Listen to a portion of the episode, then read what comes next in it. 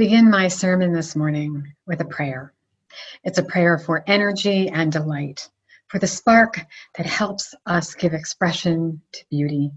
It's a prayer of hope that we not be consumed by despair. I hope it will be a prayer that speaks to you and others in these times when the spark of fire is needed to enliven us to carry the flame, to fight injustice, to sing songs to speak for truth, and to build something lasting. Cosmic presence, ignite me with your energy. Let me be filled with the radiance of suns and stars rising along morning's rim and setting in evening's cool. May I be sparked with curiosity to greet whatever may come and accept whatever may go at end of day. Let me not slip into the routine or be consumed by the mundane. May I be surprised by the lavish blaze of creation so that my spirit may catch fire and be reawakened to delight. this morning, we are exploring the ways we can create beauty in community and be reawakened to delight. More specifically, our focus is on how we can create beauty from what we already have, from empty lots, from thorn bushes, and from a little bit of faith. How can we create that beauty together in community? This practice of creating beauty in community isn't new to us. It's already a regular part of our shared church practice. Right now, with the pandemic permeating our lives, this need for beauty and the need to be creating things together feels especially pressing and poignant. So I've been thinking about all the ways that members and friends of this community create beauty together.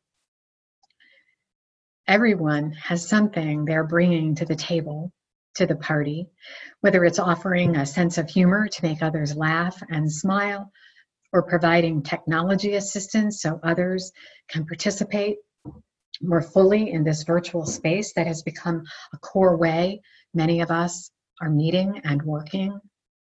Making beauty in this community includes lighting a chalice like members from different generations did this morning, or joining together to learn about and adopt the eighth principle to give voice to an aspiration and commitment of our faith and our church community to build anti oppressive, anti racist, multicultural, beloved community. It can be creating and leading a worship service like our youth did so beautifully last week. Members of our caring circle are creating beauty by checking on other members and extending friendship to them. Those making music are inspiring and uniting us as a spiritual community Others are providing financial assistance to those impacted by COVID 19 through our UU Berks Fund.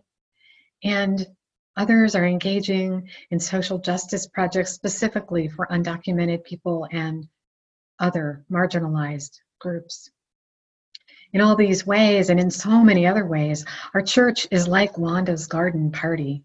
And each of us is a little like Wanda, each of us shows up with our roses, whether they are real or cut from paper. Each of us shows up with our roses and also our hope that something beautiful is possible. And we also bring our doubts and our despair because that too is part of who we are. Bringing what we have is a source of inspiration and a reminder of our deepest humanity. The community gets shaped from this, from the ground of these offerings. These offerings of ourselves are first and foremost a part of who we are that we then share with others. One of my favorite parts of the story of Wanda's Roses is that character who brings the blueberry muffins. And not just because I love blueberry muffins, but because we don't all have to bring the same thing. We need to bring what we have and who we are. And maybe that's muffins, but maybe it's just showing up, just being present. And we need to trust that at this time, in this moment, that that is enough. Roses, muffins, or our presence. We are enough because when we gather in that empty lot, wow, that's something amazing to behold. When we gather here virtually, bringing our smiles, our struggles, our earnest attention, our curiosity, our passion and compassion, our wisdom, that's something amazing to behold. I know that sometimes I get to feeling that I just don't bring enough or do enough, that I should be doing more to create more beauty and more justice, which is another way of saying beauty. That I should be doing more to create more kindness, more something. You might be a little surprised to hear me say that because as your minister, I'm creating programs, worship, justice, and community throughout the week in various forms. It's just that there's so much need in the world, so much to be done, so much pain and suffering. So I've been reflecting on the ways that I create beauty in and with community, the ways that I offer what I already have in a way that it becomes part of something larger than myself. This week I had a reminder of a small way that I am contributing, something that's important to me. This week, my contributor copy of Conversations with the Sacred, a collection of prayers, arrived. Two of my prayers are there, including the one that began this sermon. The collection is edited by my colleagues Manish Mishra Mar- Marzetti and Jennifer Kelleher, and is published by our UU Press, Skinner House Books.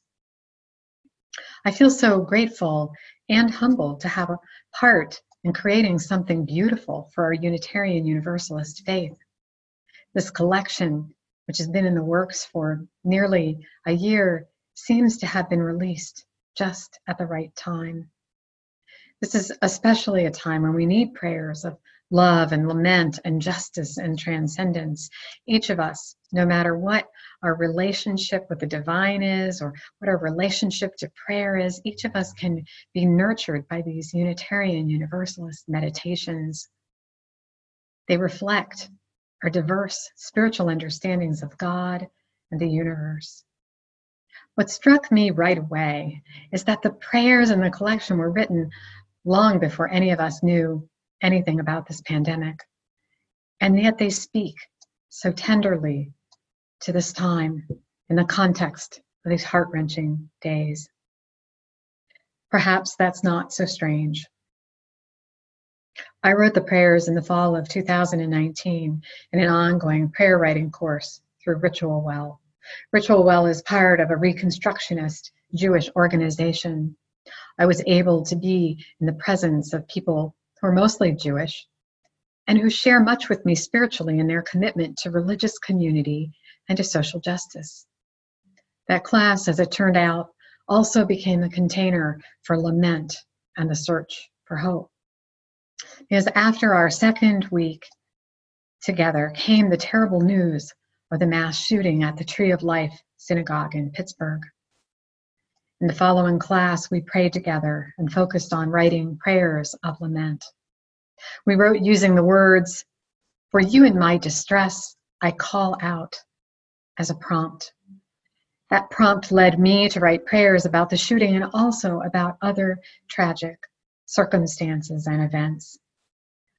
I want to end my sermon this morning by sharing the other prayer of mine in the Conversations with the Sacred Collection. This prayer of lament and justice is for our being out of relationship with this planet and the longing we have for healing for Mother Earth and all her inhabitants.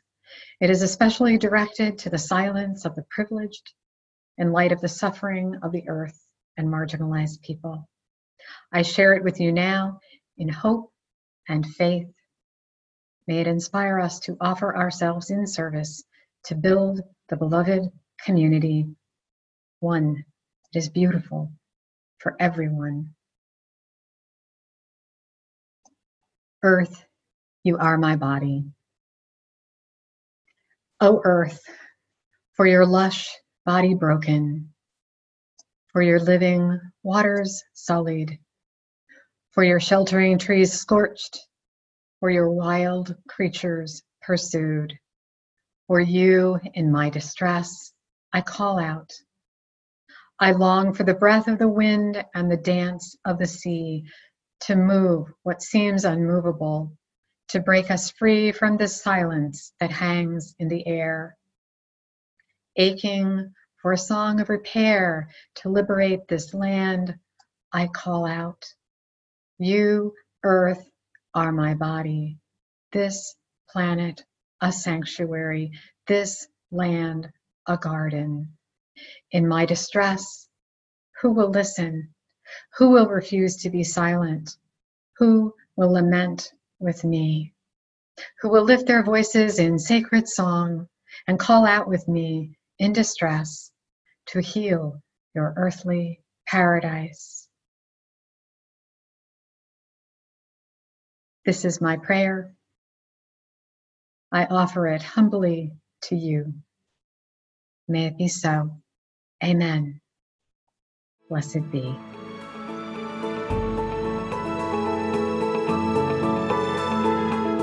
Thank you for joining us this week.